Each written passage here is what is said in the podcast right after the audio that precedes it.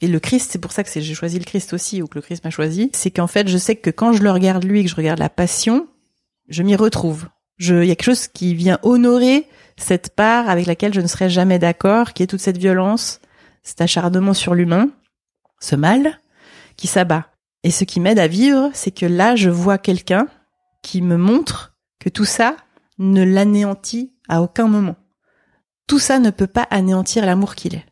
Hmm. Et moi, ça, c'est ce que je cherche. C'est, je cherche cette part-là qui ne peut pas mourir et que rien ne peut anéantir. Et la seule chose, c'est l'amour. Protestante, pour moi, protestante, c'est vraiment un beau mot. Protestante, c'est un mot qui porte un peu de subversion, un peu cette idée de lutte.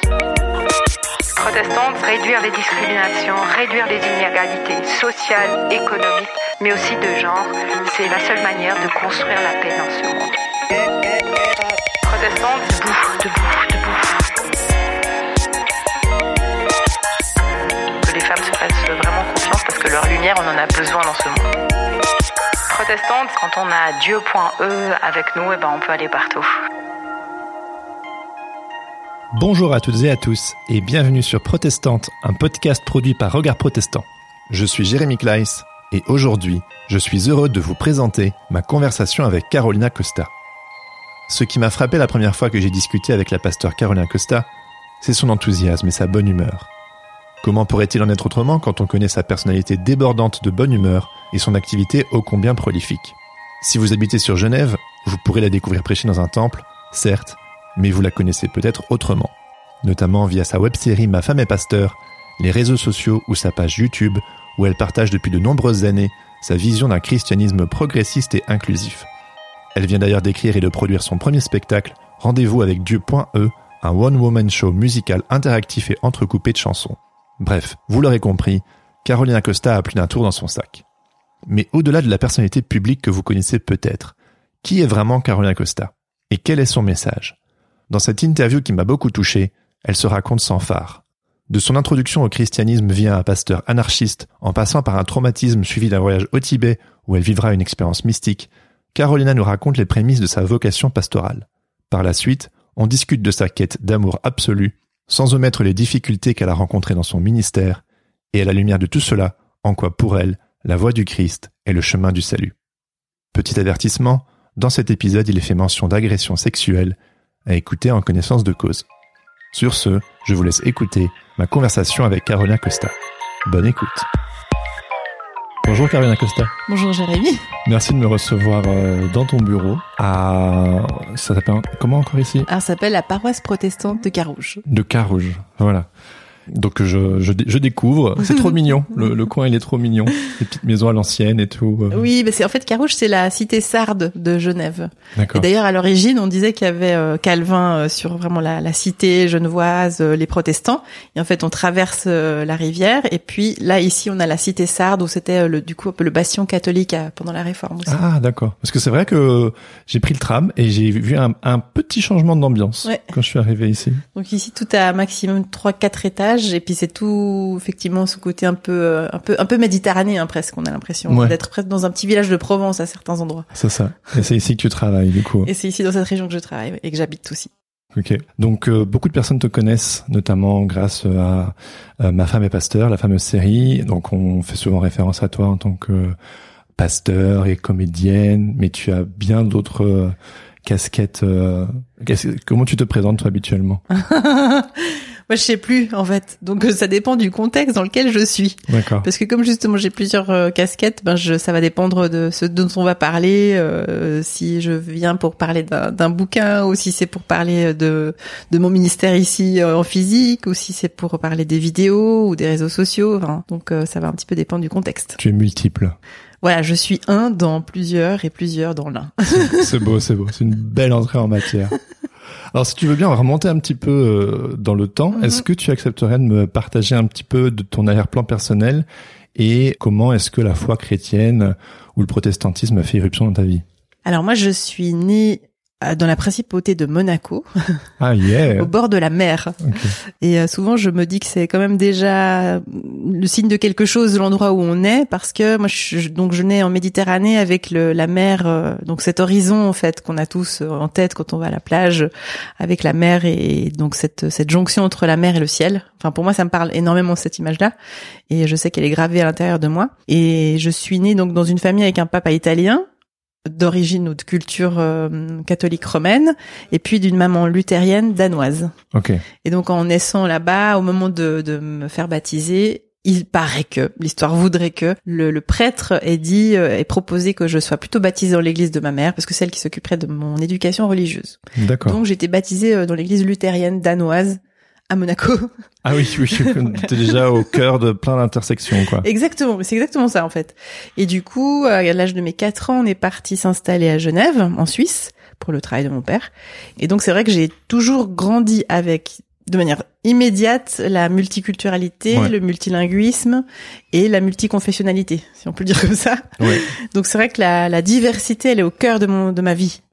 Et donc c'est aussi, je pense, en grandissant, le fait de savoir que on peut parler trois langues, on peut fréquenter euh, euh, les différentes églises, euh, et puis on peut euh, aimer manger euh, du nord et du sud, euh, et que tout va bien, et qu'en fait, on, le monde est très large et très grand quand on vit comme ça. C'est beau. Mais je crois que c'est vraiment au cœur de, du coup, de toute ma vie, en oui, fait. c'est hein. vrai. Ouais. Ouais, ouais. Et il me semble que très jeune, t'avais une sensibilité un peu au spirituel, au plus grand que toi. Alors, moi, il y a une question que j'adore poser parce que quand je travaille avec les enfants, c'est euh, quel est votre premier souvenir d'une expérience avec Dieu Et moi, si je me replonge dans mon enfance, ce qui me revient en premier, c'est vraiment l'atmosphère des cultes danois, avec euh, ces lieux très blancs, très euh, avec du bois, c'est chaleureux, c'est convivial, et puis aussi c'est très, il y a une atmosphère très solennelle avec les bougies. Moi, c'est les bougies que j'adore en fait. Ok, il y en a une ici, on l'a vu. Ouais, c'est vrai que les bougies chez les Danois, c'est c'est toute une institution. Oui, ils ont la culture de l'intérieur comme ça. hein. Voilà, le, ce qu'ils appellent le Hug, qui est devenu Mm. même un bouquin chez Ikea, je crois. Oui, c'est ça. Voilà, c'est comme ça que je connais. c'est ça. Ouais, c'est c'est c'est ben comme il y a peu de lumière en fait euh, souvent là-bas puisque l'hiver est assez long et beaucoup plus long que chez chez nous ici en Suisse ou en France. Euh, du coup, bah il- on se regroupe plutôt euh, voilà près des bougies pour euh, pour se parler et puis se raconter euh, un peu la vie quoi. Ouais. Et donc du coup, euh, tu grandis et euh, au bout d'un certain temps, tu te lances dans des études euh, de théologie. Qu'est-ce qui t'a poussé à, Mm. à aller dans cette direction? Parce que tu aurais pu en prendre plein d'autres, mais Ouais. Alors j'avais j'avais euh, j'ai un souvenir comme ça aussi que quand j'étais euh, plus jeune, je, je rêvais toujours d'une chose, c'était je voulais aller dans la tête des gens. ok. je, je voulais rentrer dans la tête des gens pour comprendre euh, pourquoi ils étaient comme ils étaient. C'était vraiment ça mon, mon dada. Et quand j'ai eu 15 ans, ici dans l'église réformée, on c'est le parcours pour euh, faire le, le, le catéchisme qui va jusqu'à la confirmation. Ah, il y a un pasteur argentin anarchique Voilà. qui t'a marqué, c'est ça hein J'ai oublié son prénom, mais tu me le rappelleras. C'est Walter Isnardi, il s'appelle comme ça, il s'appelait comme ça. Il est décédé. Et lui, il était euh, en fait uruguayen pour être euh, précis, en fait. Et euh, il est venu ici comme réfugié politique, d'abord en Suède et ensuite il est arrivé à, à Genève. Et donc lui, il avait une vision de Jésus qui était très anarchiste. Hmm. C'était vraiment le révolutionnaire, euh, de la justice, tout ça. Et ça, ça me parlait beaucoup en tant qu'ado.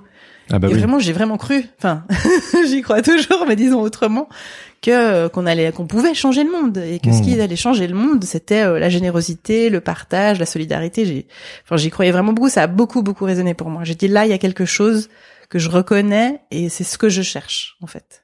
Oui, il y avait aussi cette approche d'amour universel euh, déjà présent dans son discours, il me semble, à ce monsieur. Oui, oui, c'est très, c'est très présent. Et, euh, et je me dis que c'est ce que je cherche, c'est ça, et j'ai envie d'en savoir plus. Après, c'est vrai que l'anecdote veut que pendant les cours de catéchisme, en fait, on s'asseyait toujours autour de la table avec euh, avec mes camarades, et puis ils nous posaient toujours trois questions. C'était toujours les mêmes. C'était comment ça va à la maison, comment ça va à l'école, et comment ça va les amours? Et ensuite, à partir de ça, lui, il nous racontait des histoires de l'Évangile. En fait. Pour entrer en écho avec vos Exactement. problématiques. Voilà. Et du coup, ça me, ça a commencé comme ça, ça m'a fasciné. Puis je me suis dit, mais c'est quoi ce truc? Ça m'intéresse. Je vais, je vais, je vais aller lire. Donc j'ai commencé à lire les évangiles. Et là, il y a eu une cascade de questions qui arrivaient. Et donc je retournais au catéchisme. Et très très vite, ces trois questions se sont transformées en les questions de Carolina, parce que j'avais beaucoup de questions sur les évangiles. Et donc on faisait. euh, C'était quoi les questions qui te taraudaient à l'époque? Bah celle dont je me souviens toujours, c'est vraiment cette histoire de comment c'est possible que Jésus marche sur l'eau. Ça n'a aucun sens. Enfin, c'est pas possible. Et en fait, ce que j'ai adoré avec lui, c'était l'approche très réformée, en fait, qui est de dire, euh, il n'y a pas de réponse toute faite. Ouais, ok. C'est-à-dire que du coup, il disait, bah, oui, alors, ça pourrait être vraiment juste un miracle. Voilà, c'est un miracle, c'est incroyable, ça a l'air euh, fou, bah, c'est comme ça. Ou alors, euh, on pourrait imaginer que à l'époque, des scientifiques ont montré que peut-être, à un moment donné, l'eau avait un peu descendu, donc ça aurait pu donner l'illusion que. Ah, ok. Ensuite, il disait, mais ça pourrait être aussi symbolique. Qu'est-ce que ça pourrait bien vouloir dire, de dire, d'imaginer que ce Jésus marche sur l'eau, etc. Donc, en fait, notre travail, c'était le travail d'interprétation. C'est ça que je comprendrai plus tard, évidemment. Et il y avait jamais de réponse fermée. C'est-à-dire que on repartait de là, on était en fait des chercheurs de sens et de d'interprétation, et donc on n'avait pas de, de dogme ou de réponse figée. Et moi, ça, j'ai Ah bah oui, ça Moi, fait du bien. C'est une vraie respiration. Bah, c'est-à-dire que c'est ça correspondait à, à, je sais pas, à quelque chose en moi de cette quête. Et aussi, ce que j'aimais bien, c'est que c'est ce que aussi j'ai compris par la suite, c'est que chaque euh, réponse, même si tu en trouves, parce que quand même on trouve des réponses, en général, une réponse amène de nouvelles questions. Mm. Donc, il y a quelque chose qui n'a pas de fin. Oui. Et donc, c'est pour ça qu'à la fin de mes deux ans de catéchisme, j'ai confirmé. Et puis surtout, j'en avais pas du tout eu assez. Oui. Donc, euh, quand il a fallu choisir quelles études je fais, moi, j'avais euh, déjà mon cœur qui battait pour aller faire de la musique. Oui. Mais bon, j'avais 18 ans et puis mes parents m'ont un peu fait comprendre que c'était peut-être pas tout de suite, tout de suite ça qu'il fallait faire. Et, et du coup, je me suis dit, bah si, il faut que je choisisse des études, il faut que je choisisse quelque chose qui me passionne vraiment, qui m'intéresse. Et donc, euh, j'ai fait une petite immersion de découverte en théologie. Et, et on était en fait avec trois, trois étudiantes pour découvrir la théologie. Et en fait, on a passé trois jours à, à refaire le monde. Et je dis, ça c'est pour moi. et du coup, bah, je suis partie en théologie. C'est vrai que je me suis sentie très très bien tout de suite. C'était à la faculté de théologie à Genève. Et ouais, la faculté autonome de théologie protestante de Genève. Et puis là, bah, j'ai fait quatre ans d'études euh, avec, euh, comme je dis, ça a beaucoup nourri mon cerveau. Ouais.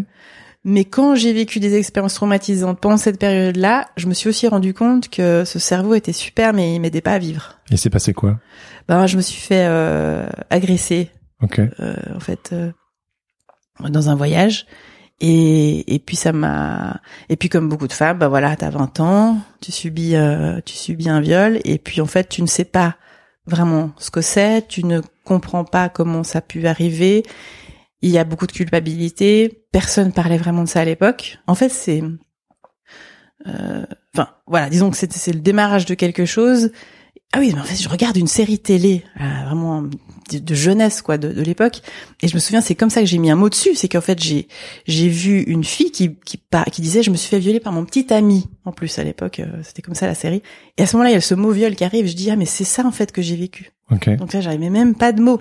Enfin des fois on se rend pas compte euh, c'était en 2000 euh, c'était en 1998 Ok. donc c'était il y a pas si longtemps que ça, on a l'impression, mais euh, mais moi je suis en tout cas vraiment le symptôme du fait que nous les femmes on n'avait pas on n'avait pas ces mots-là comme on a aujourd'hui avec MeToo, etc. Donc euh, j'ai mis beaucoup de temps en fait à à comprendre ce qui m'était arrivé et, et du coup en- à en sortir. Donc Mhm. euh, et là je me souviens quoi que il m'est arrivé une autre chose pendant mes études à ce moment-là en tout cas, c'est que il y a eu un, un moment où il y a eu une jonction entre mes deux passions qui étaient du coup la théologie, enfin, la foi et la musique. Mhm. Et là, il y a eu une comédie musicale euh, qu'avait fait euh, un pasteur ici avec toute une équipe. Et c'est la première fois que je me suis dit, tiens, ça peut se mélanger. L'expérience de musique euh, et foi, tout ça, ça m'a, ça, ça, ça a commencé à me parler. Mais ce qui m'a vraiment sauvé à moi, c'est la musique, en fait. Ça t'a sauvé comment? Mais parce que du coup, j'écrivais des chansons, je, je- je composais de la musique, je chantais, et c'était mon exutoire. ah, Évidemment, ben oui. Ah ouais. Donc c'est par ça que, que je m'en suis sortie. Puis du coup, à la fin de mes études, quand euh, là, du coup, j'étais j'étais vraiment au bout de ce que on pouvait aussi rendre honneur euh, aux parents, et j'ai dit maintenant, je vais partir à Paris, je vais faire de la musique. D'accord. Donc on va on va arriver euh, sur Paris et la musique, mais il me semble que pendant tes études et justement, ben suite à cet événement traumatique, euh, tu t'es parti au Tibet. T'as eu une, Ah oui, c'est vrai. t'as eu, c'était en parallèle de tes études de théologie. Oui. Donc t'as cette grosse crise, euh, ce, Oui. ce Oui, parce qu'en fait, je subis ça.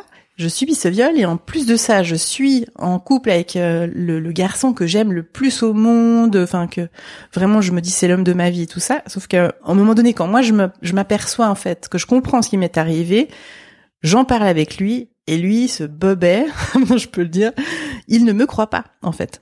Wow. Pour lui, c'est euh, j'ai j'ai c'est une tromperie. Enfin, c'est c'est c'est monstrueux en fait. Je, me- je, mais je me rends compte, j'ai mis, j'ai mis beaucoup beaucoup beaucoup de temps aussi à, à comprendre ça. Et donc, euh, en fait, du coup, la relation se, se, se, se- forcément, elle se détériore. Ah bah oui. Et elle finit par se, se rompre en fait. Et c'est même lui qui part avec quelqu'un d'autre. Enfin, c'est catastrophique. Et là vraiment, je suis au bout de ma vie, quoi. C'est-à-dire, j'ai envie de crever, mais vraiment littéralement. Donc à un moment donné, je me souviens, j'étais dans mon lit et j'étais, je pleurais, je pleurais comme ça faisait des jours que je pleurais. Et ma mère, elle est rentrée dans la chambre et puis elle me dit, euh, elle se met à pleurer aussi. Puis là, je me dis, oh, oh ça va pas. Si moi déjà je pleure tout le temps, mais que ma mère se met à pleurer, ça va plus quoi. Et elle me dit, je ne sais plus quoi faire. Je ne sais plus comment t'aider. Il faut que tu fasses quelque chose. Je sais pas. Il faut que tu, il faut que tu partes ou je sais pas. Et là, je me suis dit, ça m'a fait un déclic. Vraiment, voir que ça atteignait même ma mère, je sais pas, ça a fait un truc en moi. Et là, je me suis dit, ok, je vais partir en voyage. Parce que c'était la, la grande mode, tout le monde partait en voyage à l'époque quand on finissait le, le lycée, l'équivalent français euh, Mhm, mhm. du collège pour nous. Et donc, je, je, je, je pars, euh, je prends ma map monde et je, je, je, et tout ça est véridique. Ça paraît tellement fou. Des fois, on se dit, c'est pas possible, mais c'est vrai. je, je, je pointe tout je ça du savais que doigt. t'allais le dire. Je me suis dit, c'est pas, mais oui, c'est vrai. Ok, d'accord. Je pointe du doigt la map monde et puis ça me met Népal. Je suis bon. Je, je connais pas, je- j'ai jamais entendu parler. Je vais dans un magasin pour euh, enfin voir un petit peu les, les, les trucs de voyage là, les, Les agences. les a- non pas les agences, les les livres de voyage, Ok. voilà pour m'intéresser un peu, voir Ah oui, ce que c'était ce pays. Et j'en prends un, puis j'ouvre, je commence à lire un peu, un peu, puis c'était vraiment marqué euh, le Népal est le pays parfait pour une femme voyageant seule. Je me dis pas Seigneur, c'est vraiment pour moi. Donc euh, donc je bah voilà, ni ni deux, je prends un billet et puis je pars. Et c'est dans l'avion que je me rends compte que je pars et que c'est la saison des pluies. donc c'est c'est pas vraiment le meilleur moyen pour partir, mais bon, je suis quand même partie. Toi aussi des fois je me dis mon dieu, j'avais 20 ans. 20, 21 ans et je pars seule dans un pays, enfin, c'était incroyable quand même. Je me dis, il fallait beaucoup d'inconscience. T'en avais besoin. Ça ça. répondait à un besoin. Ben, il fallait que je sauve ma vie. Enfin, c'était vraiment ça. Donc, je suis arrivée là-bas et puis petit à petit, ben, comme il y avait cette saison des pluies, on pouvait pas vraiment faire de trek, ce qui est la grande mode de- du Népal. Et je, je croise une fille qui est de Suisse aussi et puis qui est euh, suisse On se sait quand on est à l'étranger. Voilà. et puis on commence à parler, et puis elle me dit mais tu devrais partir au Tibet, euh, c'est c'est génial et tout ça. Alors là aussi je connais pas du tout, donc je regarde un peu. Ok, bah je vois un petit séjour de 7 jours. Je me dis parfait. Alors je pars là-bas et, donc on était avec une dizaine de personnes euh, dans deux voitures. On, se met à partir là-bas, puis on a. Je me souviens un jour. Un jour, on était à genre 5000 mètres. Je crois que c'est le le- l'endroit le, plus haut où on a été. Et puis, on fait une pause. Et puis, du coup, les, les, les, les, les, les- les Népalais qui étaient là et qui euh, nous amenaient en voyage, ils sortent, ils se mettent à fumer et tout ça. Puis moi, je sors, puis je fume mon petit bidis. À l'époque, je fumais des petits bidis. Et puis, euh, là, ils me regardent tous, là, les hommes, comme ça. Ils me font, mais ça va? Je dis, bah euh, oui, pourquoi? Oui, et toi, ça va? Ça roule, quoi? Enfin, tu, tu te sens bien, t'arrives à fumer, t'es pas, t'es pas malade, on est quand même à 5000 mètres. Puis moi, vraiment, je me dis, je m'en rends absolument pas compte. Je vois que c'est vrai que tout le monde est un peu assis à l'intérieur, un peu en train de baliser. Puis moi, j'étais hyper bien, là. Je me suis dit, bah, ça doit être les montagnes suisses, quoi, je suis habituée. Ah oui, peut-être, ouais, je qui sais sait. pas. Enfin bon. Et puis, euh, et puis c'est vrai que là-bas, c'est tellement grand justement. Enfin, les montagnes, les sommets, il y a pas, il y a pratiquement, c'est des petits villages, c'est des, c'est des hameaux. Donc euh, l'immensité est tellement incroyable qu'une fois, voilà, une fois on était, on a fait un arrêt euh, dans un dans un de ces hameaux. euh, je me suis juste tournée face à la montagne et à ces immenses plaines. Et puis j'ai juste eu ce sentiment, euh, on était aussi bien imprégné de bouddhisme parce qu'il y avait beaucoup de choses comme ça autour de cette, de cette spiritualité. Et j'ai juste eu cette certitude à l'intérieur de moi que c'était tout était ok et que Dieu existait. C'était une certitude et que tout ça était euh, incroyable et que je n'étais qu'un petit bout euh, de rien euh, au milieu de ce grand tout, mais que tout était relié. Enfin, je sais pas comment expliquer. C'était Ouais, vraiment. ouais. Une expérience mystique. Ouais, c'est ce qu'on dirait une, expérience mystique. Et puis ensuite, en retournant à Genève, bah, ça, ça a vraiment été, euh, il y a eu un avant et un après. Complètement. Ouais, ouais. Parce que d'un coup, quelque chose s'est apaisé, en fait. Quelque chose a, je pense quelque chose en moi a dit, OK, on continue. Hmm. Malgré tout. Et il y a, il y a quelque chose à faire, il y a quelque chose à vivre. Donc, euh, c'est OK. Vraiment, c'est cette espèce de phrase, c'est OK. Que d'ailleurs, cette phrase, elle reviendra à d'autres moments de ma vie euh, aussi dans le c'est OK. Ok. Ouais. Et, hum, et du coup, je rentre. Et là, tu veux te convertir au bouddhisme ou? Voilà, c'est ça. C'est un peu le grand truc, c'est que tu te dis, euh, évidemment, euh, ah, au Tibet, en rentrant dans un monastère, je me souviens de toute ma vie aussi, il y a un lama qui m'a vraiment regardé droit dans les yeux quand je suis rentrée pendant un petit moment, et ensuite qui m'a fait un immense sourire. Enfin, vraiment, je me suis dit, mais ici, euh, voilà, Dieu existe, c'est c'est c'est là en fait qu'il est. je sais pas comment dire, mais ça, ça doit être là, ça doit être dans cette tradition qu'il y a quelque chose pour moi. Et, et je pense qu'il y avait tout à fait quelque chose pour moi. Et simplement, j'achète donc le livre du, du Dalai Lama, Logique. voilà. Et puis, euh, ce grand homme écrit quand même, euh, voilà, vous avez peut-être vécu quelque chose d'incroyable au Tibet. C'est quand même fou hein, qu'il écrive ça. Et peut-être vous maintenant, vous vous dites, pourquoi pas devenir bouddhiste? Et il dit, c'est tout à fait une option, mais sachez que le bouddhisme, c'est comme les autres religions. Elle a aussi ses dogmes, ses rituels, sa théologie. Donc, voilà. Peut-être que vous pourriez aussi retourner simplement dans la vôtre et rechercher dans la vôtre ce que vous avez expérimenté et découvert dans votre expérience. Donc, bah forcément, je me dis euh, ah bah oui, alors je vais retourner dans la mienne parce que je l'aimais bien quand même la mienne, j'aimais bien ce Ouais. Jésus.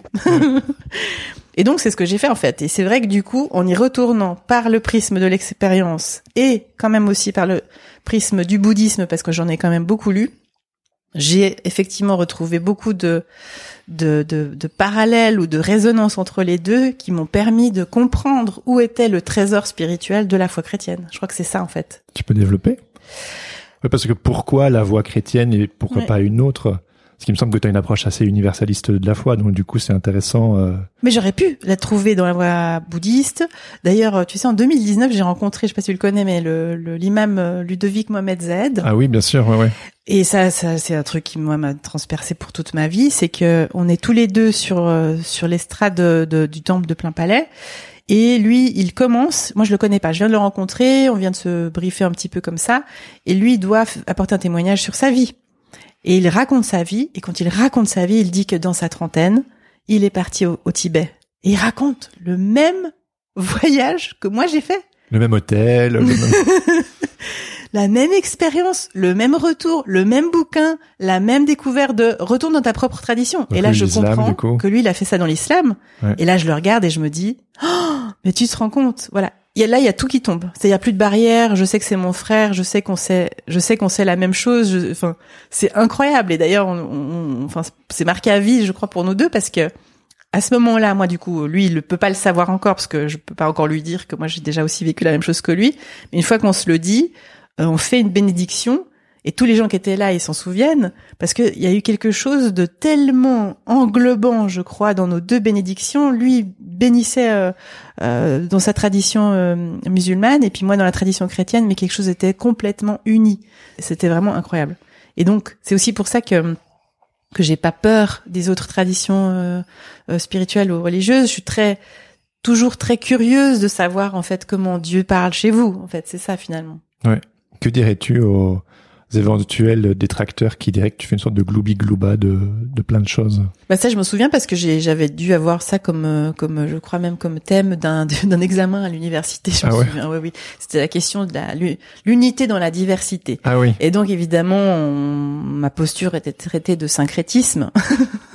et vraiment, j'avais, je pense que j'avais pas les mots à l'époque pour euh, pour expliquer en fait ce que j'ai mieux expliqué là, c'est-à-dire que pour moi, les religions, bah c'est ce qui nous relie précisément. Je pense que c'est vraiment celle de, de Cicéron, voilà, qui est ce, ce- ce- de se relier les uns aux les autres pour quand même se mettre d'accord sur des rituels, des pratiques, parce qu'on a besoin de rituels et de pratiques ensemble. Donc il faut forcément qu'on se mette d'accord.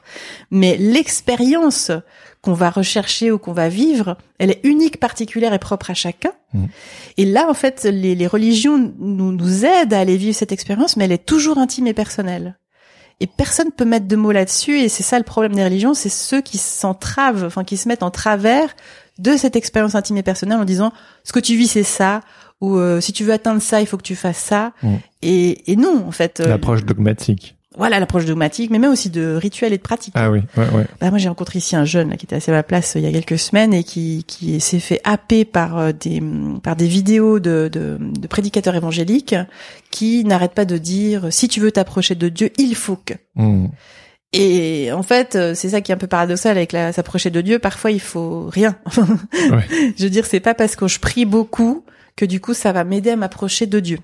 Bah, c'est quelque chose qui m'a, moi personnellement, fait beaucoup de bien, notamment euh, ayant grandi dans un dans un contexte évangélique, il y avait toujours ce cette injonction, en tout cas, euh, en tout cas, je l'avais vraiment internalisé de devoir faire pour la sanctification, pour atteindre Dieu. Là où euh, depuis une petite année où j'essaie de vraiment me réapproprier un peu ma foi euh, de manière un peu différente, ce qui me touche moi, notamment dans mon exploration, moi, de la tradition réformée. Je suis pas en train de dire que c'est la meilleure, hein, mais en tout Mhm. cas, elle me fait du bien là. C'est, j'ai l'impression que c'est Christ, c'est Dieu qui vient me rencontrer moi là où j'en suis, Mhm.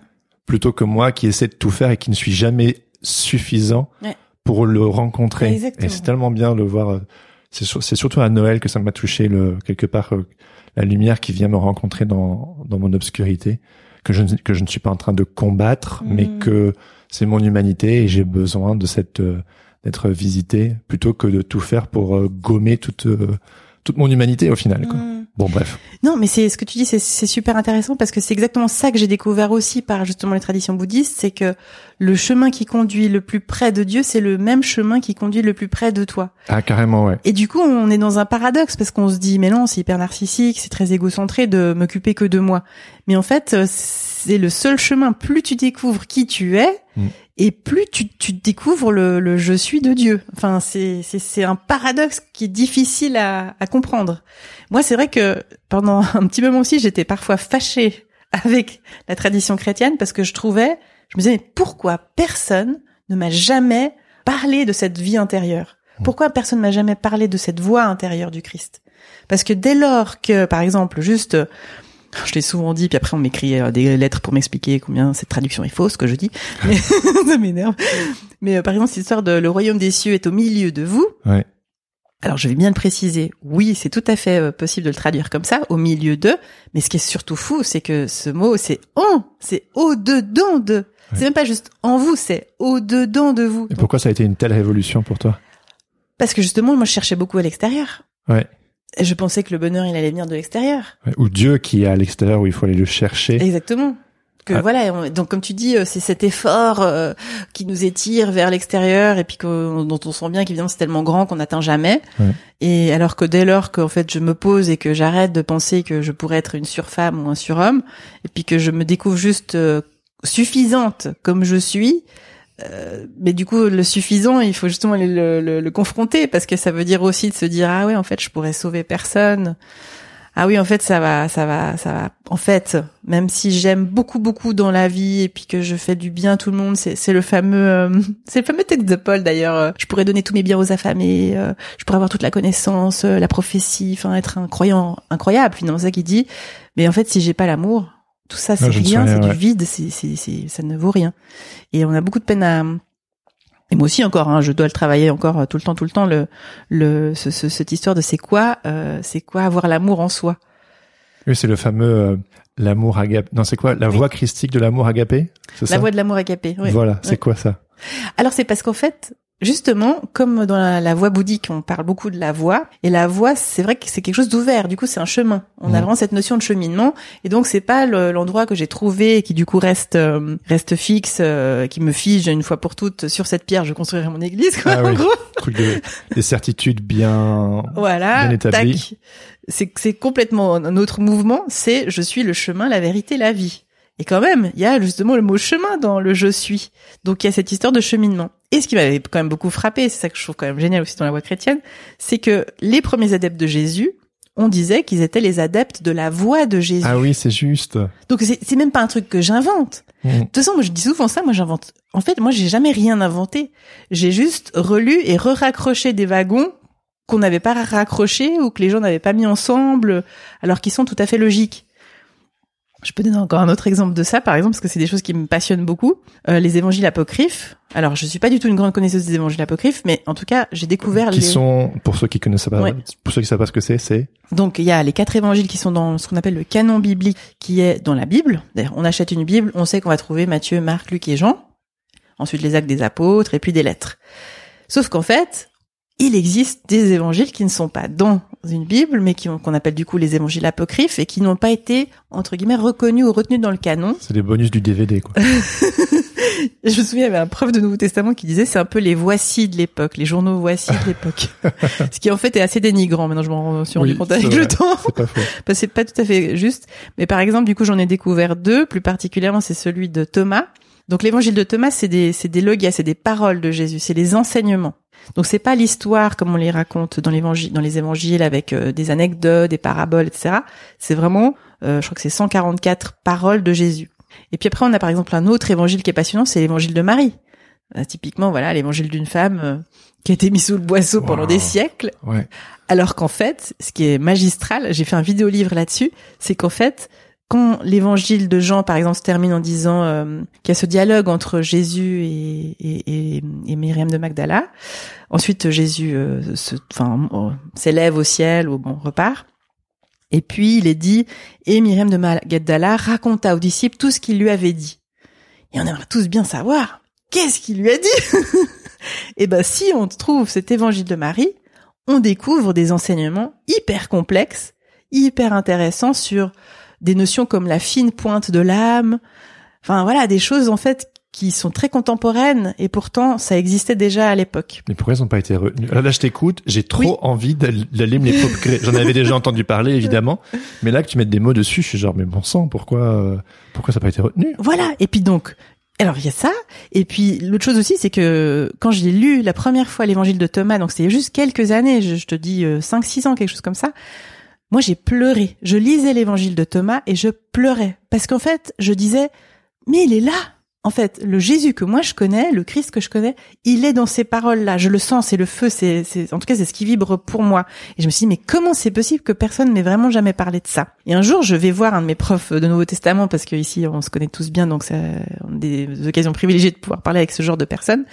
Et je me souviens, je lui dis, mais comment ça se fait? Pourquoi on parle pas plus de ça, etc. Puis, puis lui, il était un peu sceptique. Il m'a dit, euh, oui, non, mais bon, enfin, c'est pas justement ce- cette euh, traditionnelle réponse de c'est pas dans le canon. Je me souviens d'avoir parlé avec une autre prof de Nouveau Testament de France, avec qui je venais aussi, je venais de le découvrir. Donc moi, j'étais tout feu tout flamme. Je lui dis, mais te rends compte, c'est Ouais, incroyable et tout. Et elle, elle me dit, euh, elle me dit, ah bon, tu sais, je suis étonnée que tu dises ça. Moi, ça m'a pas particulièrement frappé cet évangile et tout. Puis moi, je me dis, bon, bah, ça doit être moi qui, tu vois, un peu genre, je sais pas, peut-être que j'ai des, des, des, des tripes comme ça, bon. Et puis après, j'ai finalement parlé avec un troisième prof que lui, je vais nommer, c'est Daniel Marguerat qui est assez connu aussi euh, comme grand bibliste évidemment. Et lui, il me dit non non mais je vais t'expliquer. Un truc qu'on comprend souvent jamais, c'est que le canon biblique, le mot canon, en fait, a, euh, on pourrait le, le- avoir un équivalent pour le comprendre aujourd'hui. C'est comme une règle, une règle de mesure. Il dit au fond, l'Église a dit on va faire une petite règle parce qu'il y a tellement de contenus différents sur euh, l'Évangile, sur Jésus. Il faut mettre une petite règle de base sur lequel on va mesurer bah, la vérité, mais on va mesurer quand même la crédibilité ou ce qui pourrait se rapprocher le plus de ce qui fait l'essence du Christ. Et donc on a choisi ces quatre évangiles comme règle de base. Mais du coup il dit euh, l'évangile de Marie ou de Thomas sont pas du tout exclus finalement de la tradition ou de l'héritage chrétien. Aujourd'hui, pour lui en tout cas, il disait on devrait pleinement les prendre et on peut pleinement les commenter au même titre qu'un évangile canonique, mais en ayant un petit peu cette mesure.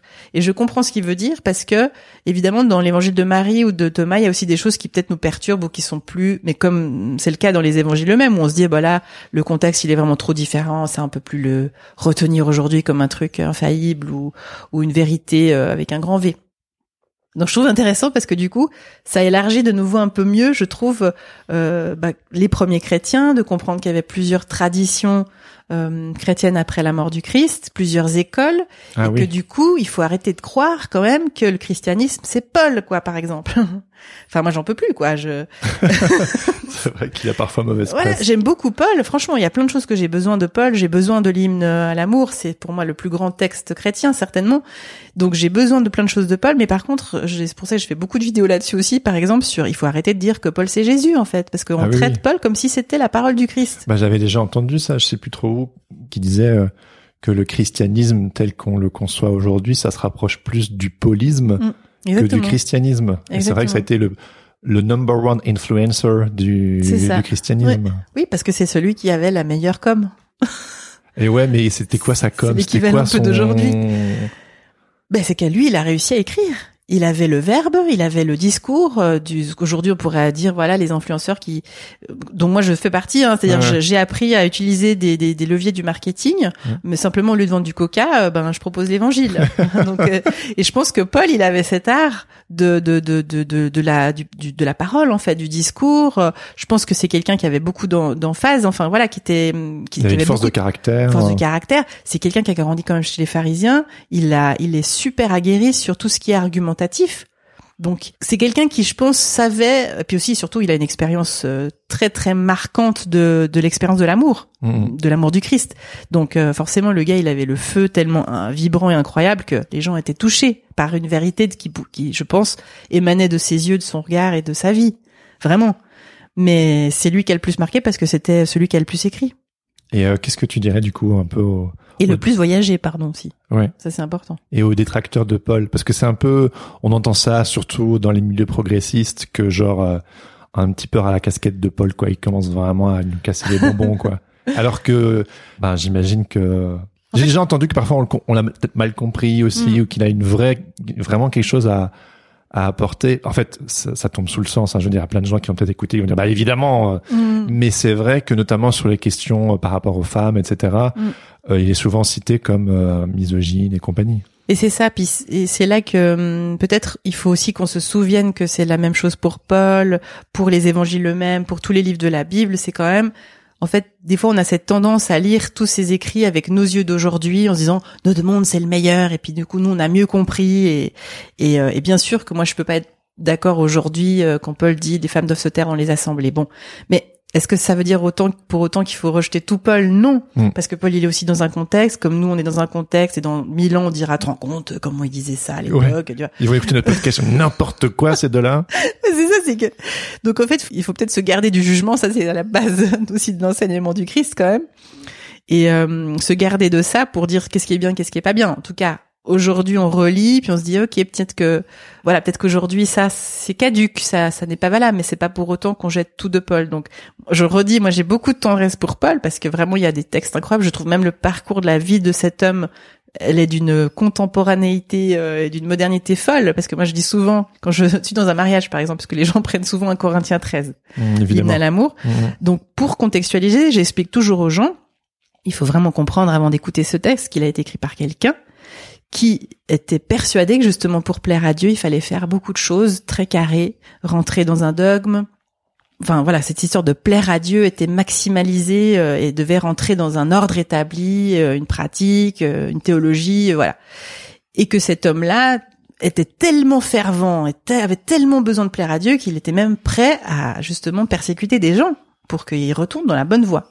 Mm. Et ce type-là, qui est une espèce de djihadiste en fait, vraiment, enfin c'est un, c'est un, c'est un, c'est un terroriste de la religion, hein. Eh ben, il vit quelque chose de fou, c'est qu'il est complètement renversé dans ses certitudes. C'est ça qu'on va donner avec l'image du, du, Oui, oui, littéralement. voilà, quoi. littéralement, il tombe de son cheval, il tombe de sa grande toute puissance là, et il se retrouve par terre. Et puis par terre, euh, avec cette question, mais qu'est-ce que tu es en train de faire en fait? Qu'est-ce que tu es en train de me faire? Et là, j'adore parce qu'il a, il a cette euh, cette image où il, est- il devient aveugle. C'est-à-dire qu'en fait, il ne voit plus puisqu'il ne voit plus le monde comme il l'avait vu jusqu'à présent. Ça ne marche plus. Mm.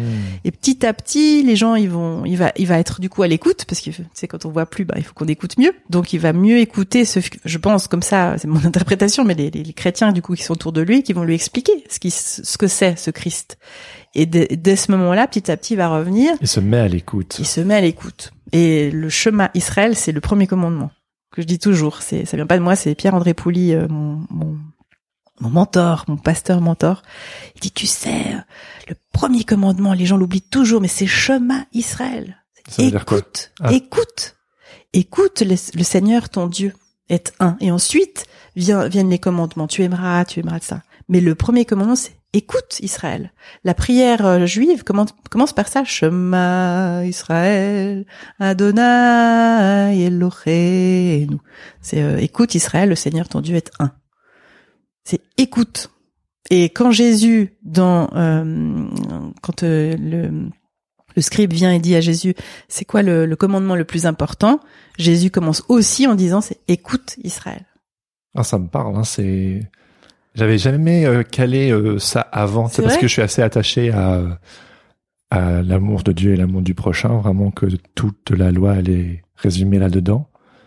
Mais le écoute euh, en préambule, euh, enfin pour moi ça me parle beaucoup parce que notamment avec, euh, je trouve que bah, même dans ma démarche de podcasteur, tu vois, c'est l'idée de Mhm. me mettre à- dans- en, en écoute active plutôt que de toujours être dans la défense d'idées, Oui. mais d'écouter l'autre Mm. Et ouais, d'écouter Dieu en l'occurrence. Donc du coup, ce... oh merci. Non mais du rappel, tu vois, ou du moins de me l'avoir mis une, petite une petite emphase. Et euh, toi, tu es aussi euh, très connu euh, du coup pour euh, ce, cette quête de l'amour absolu.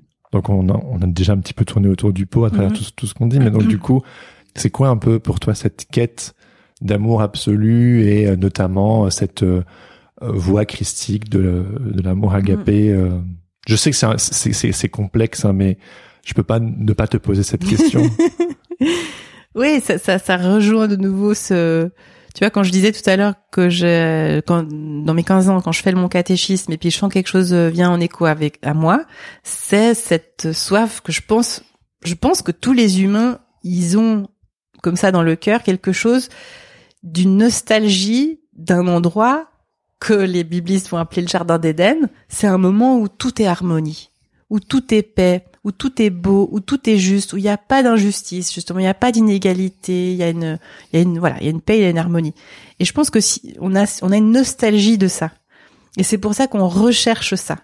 Et donc, derrière ça, je mets, c'est pour moi l'endroit de l'amour absolu. C'est le royaume. C'est pour moi, c'est ça dont parle Jésus, ce royaume-là. Et donc, il y a, la voie de l'amour est ce qui conduit à faire vivre ce royaume au dedans de nous. Et une fois qu'on le vit nous, ça c'est après c'est grandi aussi. Hein, c'est euh, voilà, tu, tu veux œuvrer pour la paix dans le monde, ben commence par toi. Et c'est quand même le plus difficile. Mais dès lors que j'appelle ce règne de Dieu, donc ce règne d'amour, de justice, de paix au dedans de moi, forcément je commence à en vivre et le royaume advient. ouais. Enfin tout simplement, c'est l'endroit où je veux vivre et donc il faut que je commence à y vivre euh, moi. C'est doux en fait. Il n'y a pas besoin de se forcer à je sais pas quoi. C'est Mhm. c'est une suite logique. Après, comme je dis toujours aussi, cette voie de l'amour, c'est alors c'est très beau, comme on vient de le décrire, mais c'est- c'est- je suis un petit peu biaisée parce que en fait, je suis en train de travailler le culte de dimanche Ah ok. et je suis à fond là sur ce texte de la de la Genèse de Genèse 1 et 2 et 3 en fait, où justement il y a tout ce bel équilibre au départ qui est décrit. Puis je viens de comprendre tout à l'heure, je me suis dit mais en fait, c'est exactement ça. On a cette euh, ce souvenir idyllique de ce jardin d'Éden et après il se passe un truc, il y a un truc qui arrive. Et ce truc qui arrive, c'est la réalité. C'est-à-dire que voilà, en Dieu, c'est comme ça. Le chaos. Mais après arrive, euh, ben je sais pas, je dirais pas que c'est le chaos, c'est juste la, la, comment dire, la blessure du, du vivant. C'est que quand on est venu au monde, on a hurlé notre trace parce qu'en fait, tout d'un coup, c'était hyper violent d'avoir toute cette lumière, d'avoir sous ce son et d'avoir cette température froide euh, du, bébé qui sort de l'utérus de sa maman. C'est un choc ultra violent. Et je trouve que c'est la trace de ça. Et toute notre vie, on va, on va traverser des moments de difficulté, d'épreuves, de souffrance, de maladie, de mort et de deuil. Et du coup, on va être toujours avec cette question pourquoi Pourquoi en fait? Et moi, je sais que la question avec laquelle je vis tout le temps et que je vivrai jusqu'à la fin de ma vie, parce que pour moi, cette, cette question ne peut pas avoir de solution. Enfin, elle en trouve, mais euh, à chaque fois, elle revient quand même. C'est quand même toujours cette histoire de la souffrance des enfants. euh, euh, voilà, les gens qui sont en, en- en faiblesse. Pourquoi est-ce que on peut faire autant de mal à des êtres vivants? Ça me, vraiment, ça me, littéralement, ça me, ça dépasse mon entendement. Et donc, je sais que cette question, elle demeure et que je ne peux que et le Christ, c'est pour ça que j'ai choisi le Christ aussi ou que le Christ m'a choisi. je ne sais pas, mais c'est qu'en fait, je sais que quand je le regarde lui, que je regarde la passion, je, je, je m'y retrouve. Je, il y a quelque chose qui vient honorer cette part avec laquelle je ne serais jamais d'accord, qui est toute cette violence, cet acharnement sur l'humain, ce mal qui s'abat. Mais, et ce qui m'aide à vivre, c'est que là, je vois quelqu'un qui me montre que tout ça ne l'anéantit à aucun moment. Tout ça ne peut pas anéantir l'amour qu'il est. Mm. Et moi, ça, c'est ce que je cherche. C'est, je cherche cette part-là qui ne peut pas mourir et que rien ne peut anéantir. Et la seule chose, c'est l'amour. Et c'est une quête qui ne se termine jamais. Jamais. Et puis vu qu'on vit dans un monde complexe, euh, il y a autant de d'occasions de trouver des nouvelles euh, voies, des nouvelles solutions, des Et d'où cette parole de l'apôtre Paul qui finit en disant voilà, l'amour supporte tout, l'amour endure tout, l'amour espère tout, l'amour pardonne tout, l'amour contient tout. L'amour est ce qui ne disparaît jamais parce qu'il est éternel. C'est c'est pour moi la parole euh, qui, qui, qui résume la- la- l'amour qu'est le Christ ou le Christ qu'est l'amour ou l'amour qu'est Dieu ou Dieu qui est l'amour. Après, euh, c'est vraiment, c'est des mots, quoi. Ouais. Mais, Mais- c'est des mots, mais c'est aussi l'amour en action. Par exemple, euh, quand on quand on t'écoute, Euh, t'es très enthousiaste, t'es très prolifique, t'es très, euh, tu fais plein de choses. Il y a cet optimisme et cette euh, Mhm. énergie débordante et très contagieuse qui qui déborde de toi. Et j'aurais quand même voulu te poser la question quels ont éventuellement peut-être été les les moments plus difficiles dans ton dans ton ministère? Donc, on a un petit peu Mhm. sauté des étapes, mais donc t'es devenu euh, euh, en fait, on a, on, on a une petite ère ensemble, donc du coup, et t'as, t'as, t'as fait beaucoup de choses dans ta vie, euh, notamment la, la, tout ton travail euh, dans, dans les médias, enfin dans, dans le multimédia. Mais je pense que vraiment, j'ai envie un peu de, de, mettre un zoom un peu plus sur ton travail pastoral. Mm. Donc, euh, tu rentres dans le ministère, non, non, non, non, non, tu fais plein de choses. Et, et oui, quels ont été éventuellement les, les moments un peu plus difficiles pour toi? Bah, je vais parler du dernier parce que je pense que c'est la leçon la plus grande que j'ai reçue. C'est que je me suis retrouvée justement dans un projet où tout d'un coup, euh, des, des- des personnes en fait qui étaient au cœur de ce projet, euh, littéralement, se sont retournées contre moi. Et il y a eu des, des vraiment des, des pratiques perversives, je peux vraiment le dire comme ça aujourd'hui, des processus de perversion. Et ça, euh, je n'étais pas préparée à ça. Et du coup, euh, eh ben, je me suis confrontée euh, là, du coup, à ce qu'était la parole pervertie, c'est-à-dire les mensonges, les calomnies, euh, et puis et puis vraiment quelqu'un qui était prêt à, m'abattre psychologiquement euh, pour que vraiment je disparaisse, qu'on n'entend plus parler de moi, etc. Et, tout ça au sein d'un projet qui était basé quand même sur euh, l'amour, euh, l'inclusivité, etc. Et en fait, ce qui s'est passé, c'est que ça a été très violent pour moi ce moment. En plus, c'était pendant le Covid, mais rétrospectivement, donc je ne savais plus. Enfin, franchement, j'étais tellement au bout du, du bout aussi dans ce moment-là, je savais pas vraiment comment faire parce que quand tout comme ça se renverse euh, contre soi, c'est c'est quand même très dur de. Comme disait ma psy, euh, elle me disait souvent, euh, euh, je vous je vous dis, Madame Costa, vous n'êtes pas folle. Parce que souvent c'est ça qui se passe en fait, on finit par se dire mais j'ai dû faire quelque chose, c'est pas normal, enfin voilà, il y a quelque chose qui qui, qui va pas, j'ai dû induire ça ou provoquer ça, etc. Et je pense qu'il y a une part juste, c'est que justement dans ma dans ma perception de la vie et de l'amour, puisque tout était basé là-dessus, en fait j'avais j'avais une comment dire un angle mort, c'est-à-dire que je vivais quand même dans un monde de bisounours.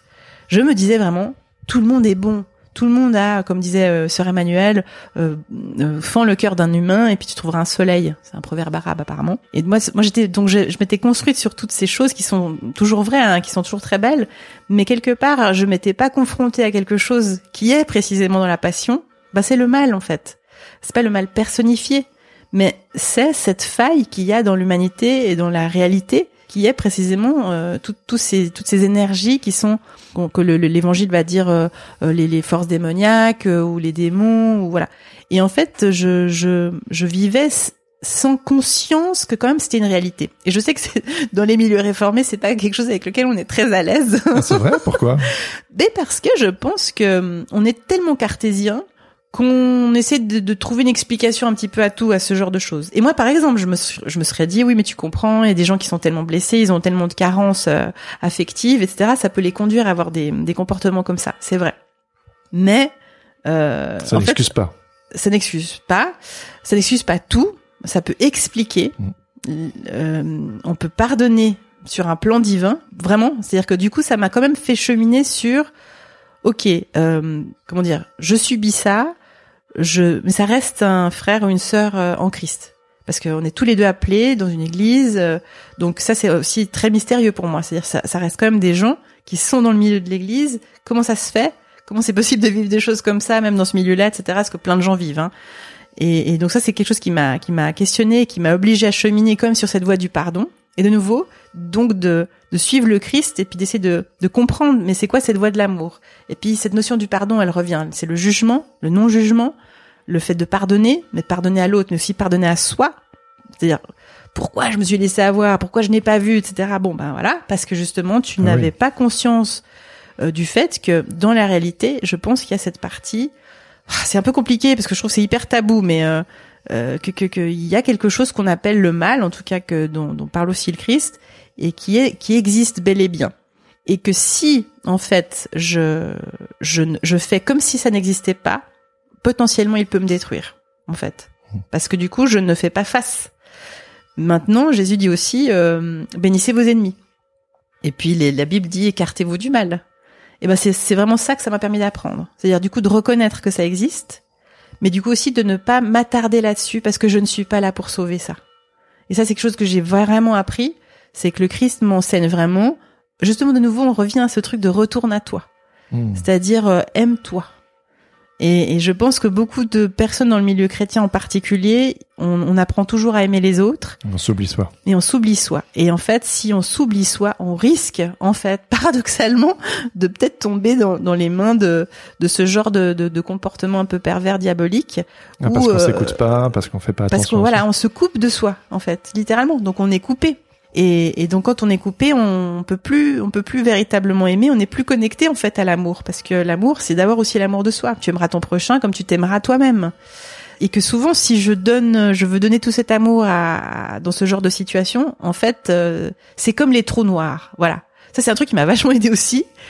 Je sais pas si tu sais que l'univers se maintient parce que les trous noirs existent. Ah non, c'est vrai, c'est intéressant. Et les trous noirs sont les absorbat, enfin les, les trous noirs, ils absorbent l'énergie, ils absorbent la lumière.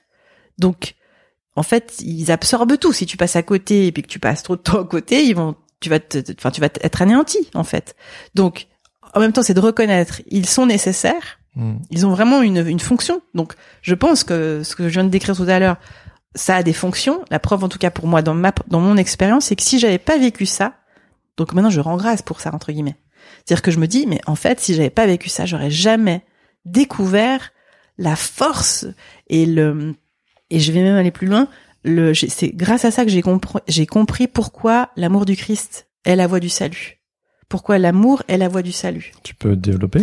Parce que la seule chose qui m'a aidé, c'est de rester ancré profondément en Dieu pour me dire, je suis aimé, je suis amour, je n'ai pas besoin de rentrer dans un jeu de cette perversion-là, je n'ai pas besoin de répondre au mal par le mal. Pour résister à ça, il faut vraiment que je reste ancré dans l'amour. Et donc, il faut que ma réponse soit toujours de la paix, de la bénédiction, et que je m'en écarte. Je dois me focaliser vraiment sur construire ce chemin de paix, de réconciliation, d'amour et de pardon. Et même si c'est pas avec les personnes, euh, par exemple là en l'occurrence, mais de, de, de le construire dans mon chemin à moi et de cultiver ça. Sur un autre plan, dans le même un petit peu registre, c'est par exemple ce que je vis sur les réseaux sociaux avec tous mes haters. Ah oui Parce que c'est- c'était un peu en parallèle tout ça aussi. Bah, C'est-à-dire j'ai beaucoup, beaucoup de haters. 80%, comme dit Victor, 80% des gens qui commentent mes posts sont des haters. Ce sont des gens qui viennent m'expliquer que j'ai pas le droit de parler, que je suis une femme, qu'il faut bien sûr que je me taise, comme dit Paul, comme disait Paul, euh, que je suis, je peux pas être pasteur. Enfin voilà, que je suis le néant, quoi. Je veux dire, il faut donc il faut me baïonner. Donc en fait, à un moment donné, ben ça existe. Ça fait partie de, de- du truc. Ce qui est très intéressant, c'est que grâce à eux, grâce à ces trous noirs, si je refais la comparaison, je suis extrêmement viralisée. Donc en fait, c'est c'est ceux-là même qui veulent me baïonner, Ah oui. en fait, servent la viralisation de, de mon contenu. Mais il faut quand même des sacrées épaules pour se prendre dans la tronche euh, ces, ces torrents de... Bah, il faut surtout un grand Dieu. Oui, C'est ça ma réponse. Ah oui. C'est-à-dire que du coup, c'est pas toi. c'est- ouais, pas moi. Je, je peux pas m'occuper de ça. Je peux pas contenir ça. Mais tu restes une un être humain. Oui. Donc ça doit quand même t'atteindre. euh, Ça m'atteint. Mais là, ça m'atteint plus. Euh, vraiment, honnêtement. C'est-à-dire que je les, re- je- justement, je mets ma focale sur autre chose. Je ne regarde plus ça. Je ne peux pas perdre mon temps à ça. Parce que si je perds mon temps à ça, je suis aspirée par ce truc-là. Et après, ça nourrit. Même Victor peut te le dire parce que lui, à un moment donné, il lisait beaucoup tous ses commentaires pour les filtrer aussi, etc. Victor, ton mari. mon mari et euh, et moi je l'ai vu je l'ai vu littéralement sur lui en fait où euh, il tombait vraiment lui-même dans la colère dans la haine dans la rancœur etc vis-à-vis de ces personnes et je le voyais se faire bouffer parce que c'est c'est ça hein, il y a le mot les mots sonnent juste il se faisait bouffer par cette énergie. Et donc moi je lui expliquais aussi ce que moi du coup je vivais etc je lui disais mais en fait laisse tomber ne t'occupe pas de ça. Regarde par contre tous les gens qui nous écrivent et pour qui là ça fait une différence qu'on est en train d'accompagner sur le, le chemin de la paix de la réconciliation etc et en fait dès que tu fais ce travail là mais c'est exigeant parce que c'est un travail spirituel très fort Mm. qui est de mettre cette focale sur l'amour. Mais moi c'est ça qui m'a sauvé c'est ça qui me sauve sinon l'autre ça me ça c'est c'est des aspirateurs trous noirs Ouais, ouais. Non, mais c'est vrai. Je sais pas quoi dire d'autre, mais c'est c'est c'est ça. Non mais en fait, euh, Et attends, excuse-moi. Je vais juste encore finir parce que ça, ça- ça te- Et l'autre chose que ça m'a permis, de... et enfin, Donc il y a ça, cette espèce de résister au mal par l'amour. Et puis la deuxième chose qui est quand même hyper importante que ça m'a permis d'apprendre, ça m'a précisément obligé à mieux comprendre qui j'étais, qui je suis. Alors là, je vais faire le grand truc très caricatural de notre époque, mais je me suis rendu compte qu'en fait, j'étais forcément hyper hyper esthésique, et puis avec un cerveau qui part euh, dans tous les sens, avec mille projets et compagnie. Mais je n'avais pas conscience jusque-là. Et le trait que j'ai découvert particulier de ces personnalités, c'est que justement, on croit beaucoup en l'absolu. Et c'est pas seulement qu'on y croit d'ailleurs, parce qu'on a des espèces d'intuitions, des antennes qui font que qu'on est qu'on sent les connexions et on, en fait quelque chose en nous sait que ce grand amour existe. Mais du coup justement, on se dit aussi, mais du coup le mal n'existe pas puisque en fait tout est contenu dans l'amour. Mmh. Eh ben non. Eh ben non. Et moi, c'est venu m'apprendre que non. Mais du coup, c'est venu aussi m'apprendre que, tu sais, cette petite part, cette petite part là que tu crois qui n'existe pas, en fait, elle existe aussi au dedans de toi. Cette petite part. Euh... Bah, cette petite part qui peut se réveiller, avoir un, avoir une envie de répondre euh, méchamment, euh, de reconnaître, euh, mais j'aimerais qu'il crève. je me souviens une séance de psy au bout de plusieurs mois où je traitais de ce sujet. Un jour, je dis ça, je dis mais, elle me dit mais qu'est-ce que vous voulez au fond? Et je dis mais je crois que moi je voudrais qu'il crève. Et elle me dit ah ben enfin, Madame Costa, euh, enfin vous le dites. Et j'étais, je comprenais pas ce qu'elle voulait dire, mais elle voulait dire ça. C'est de s'autoriser à l'exprimer. Exactement, s'autoriser à cette humanité qui a un, qui a des envies de meurtre en fait. Et toute la Bible, elle, elle contient ça. Elle contient cette ambivalence dans l'humain où on a, on a tous des moments comme ça. Mais la voix du Christ, c'est, euh, il est possible de contenir cela et de répondre autrement à cette part-là. Mais pour la contenir, il faut la connaître et il faut l'avoir, enfin l'avoir goûté. Euh, et sans doute l'avoir exploré un petit peu. Donc, euh, donc voilà. C'est tout le travail de l'ombre, ça. J'aime bien utiliser. Enfin, moi, ça a été une révolution. c'est pas forcément le sujet, mais c'est le fait d'apprivoiser son ombre que qu'on découvre sa, sa, lumière, comme dit Carl Gustav Jung. Ouais. Bah, en plongeant dans son obscurité, on découvre la, on découvre sa lumière. Mais c'est une vraie euh, le fait de t'être confronté à ça et de faire face aussi à ses envies euh, pas très jolies jolies en mm. toi souvent, quand on a peut-être grandi dans des contextes euh, religieux ou chrétiens, on s'autorise pas cette part-là de, mm. en tout cas, de l'observer, de la reconnaître. On se dit que c'est pas bien, on doit, on doit, la lutter, donc on se bat contre, mm. et ça prend presque plus d'ampleur parce qu'on l'accueille pas. Exactement. Et toi, tu l'as accueilli. Bah, C'est-à-dire que tout l'évangile aussi, il est, il, est, il est fait que de ça. Jésus, comme il dit Jésus, moi je vais pas, je vais pas vers ceux qui se portent bien. Je vais vers ceux finalement qui se reconnaissent avec des failles, qui se reconnaissent faibles, qui se reconnaissent malades ben si tant qu'on n'est pas dans cette euh, cette part de vulnérabilité, ben le Christ il a beau venir, euh, en fait, c'est nous qui ne le laissons pas entrer d'une certaine manière. Donc oui, il faut travailler là-dessus, de découvrir que je suis un être humain comme les autres, tout aussi parfaitement imparfait. oui, carrément. Qu'évoque pour toi le mot protestante? Alors c'est vrai que en fait depuis un moment je suis plus trop attachée à ce mot puisque le mot protestante euh, s'apparente beaucoup, euh, surtout sur les réseaux sociaux, au monde charismatique évangélique, rigoriste, conservateur, si je vais dans tous les qualificatifs. Et du coup je, j'ai de la peine à m'y reconnaître parce que c'est plus ce mot qui vibre pour moi. Je suis obligée, c'est ce que je fais sur les réseaux, de dire que je suis protestante réformée. Donc pour mmh. moi il faut mettre protestante et réformée à côté parce que sinon je, je, je, je ne peux pas m'y retrouver et les, j'ai envie de dire, mon auditoire non plus. Il sera dans la confusion à cause de, du, du monde confus du protestantisme oui, Tu te, tu te présentes souvent comme pasteur protestante réformée, progressiste et inclusive. Voilà, je vais aussi jusque là, euh, mais finalement le, le, côté maintenant euh, progressiste et inclusif, il est, il est, il est caduque pratiquement puisque être réformé aujourd'hui quand même, dans la grande majorité, finalement nos églises euh, bah, nos églises en fait aujourd'hui sont inclusives elles sont quand même féministes au sens où elles elles luttent quand même pour les vraiment une pleine égalité entre les hommes et les femmes. On est quand même des seules confessions au monde les réformés ou les luthériens les anglicans hein, je mets dans le même panier évidemment ou les presbytériens. On est les seuls à avoir des femmes pasteurs euh, euh, donc tout ça une est belle avancée. ouais donc du coup, il y a peut-être moins besoin de dire ce côté. D'ailleurs, je dis presque plus souvent le, le progressiste. Et c'est les.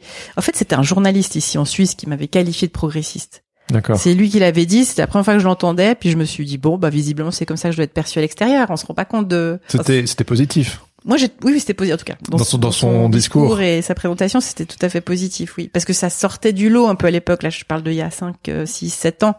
C'était euh, un peu nouveau. Parce que quand on va sur ton site internet, on voit euh, genre je te, je te présente un évangile vrai. progressiste et inclusif. Euh, et c'est vrai qu'il y a parfois besoin de de préciser après, c'est sûr que ça crée des clans entre le côté un peu conservateur et progressiste, mais bon, c'est bien de savoir à qui on a affaire et de que souvent, parfois, l'évangile peut être perçu comme une sorte euh, de, en fait, c'est c'est un chemin de liberté, mais c'est souvent pas perçu comme ça. C'est aussi parce que sur les réseaux sociaux, on s'est rendu compte que les gens qui s'approchent de mon travail, en fait, sont des personnes qui sont dans une quête d'ouverture. Hmm. Donc tout d'un coup d'avoir ces qualificatifs, ça les aide effectivement à, se dire ah ok ici j'arrive et voilà le propos en fait euh, j'ai pas besoin de me questionner pendant 3000 ans pour savoir est-ce qu'elle est protestante si ça voilà en le mettant comme ça au départ euh, les gens savent du coup à quoi s'attendre. Après ils sont d'accord ils sont pas d'accord peu importe. Et comme il y a beaucoup de personnes quand même qui s'interrogent et qui se posent des questions dans d'autres milieux chrétiens ça les aide à baliser un peu le chemin. Qu'est-ce que tu aimerais dire euh, aux femmes qui ont écouté cet épisode? Alors il y a, on parlait tout à l'heure de plonger dans son obscurité pour euh, pour découvrir sa lumière. Il y a aussi une autre euh, phrase qui nous tient beaucoup à cœur ici à Genève, qu'on a beaucoup développé depuis 2019, qui a été un marquant ici en Suisse parce que ça a été la, la, grève, féministe, voilà.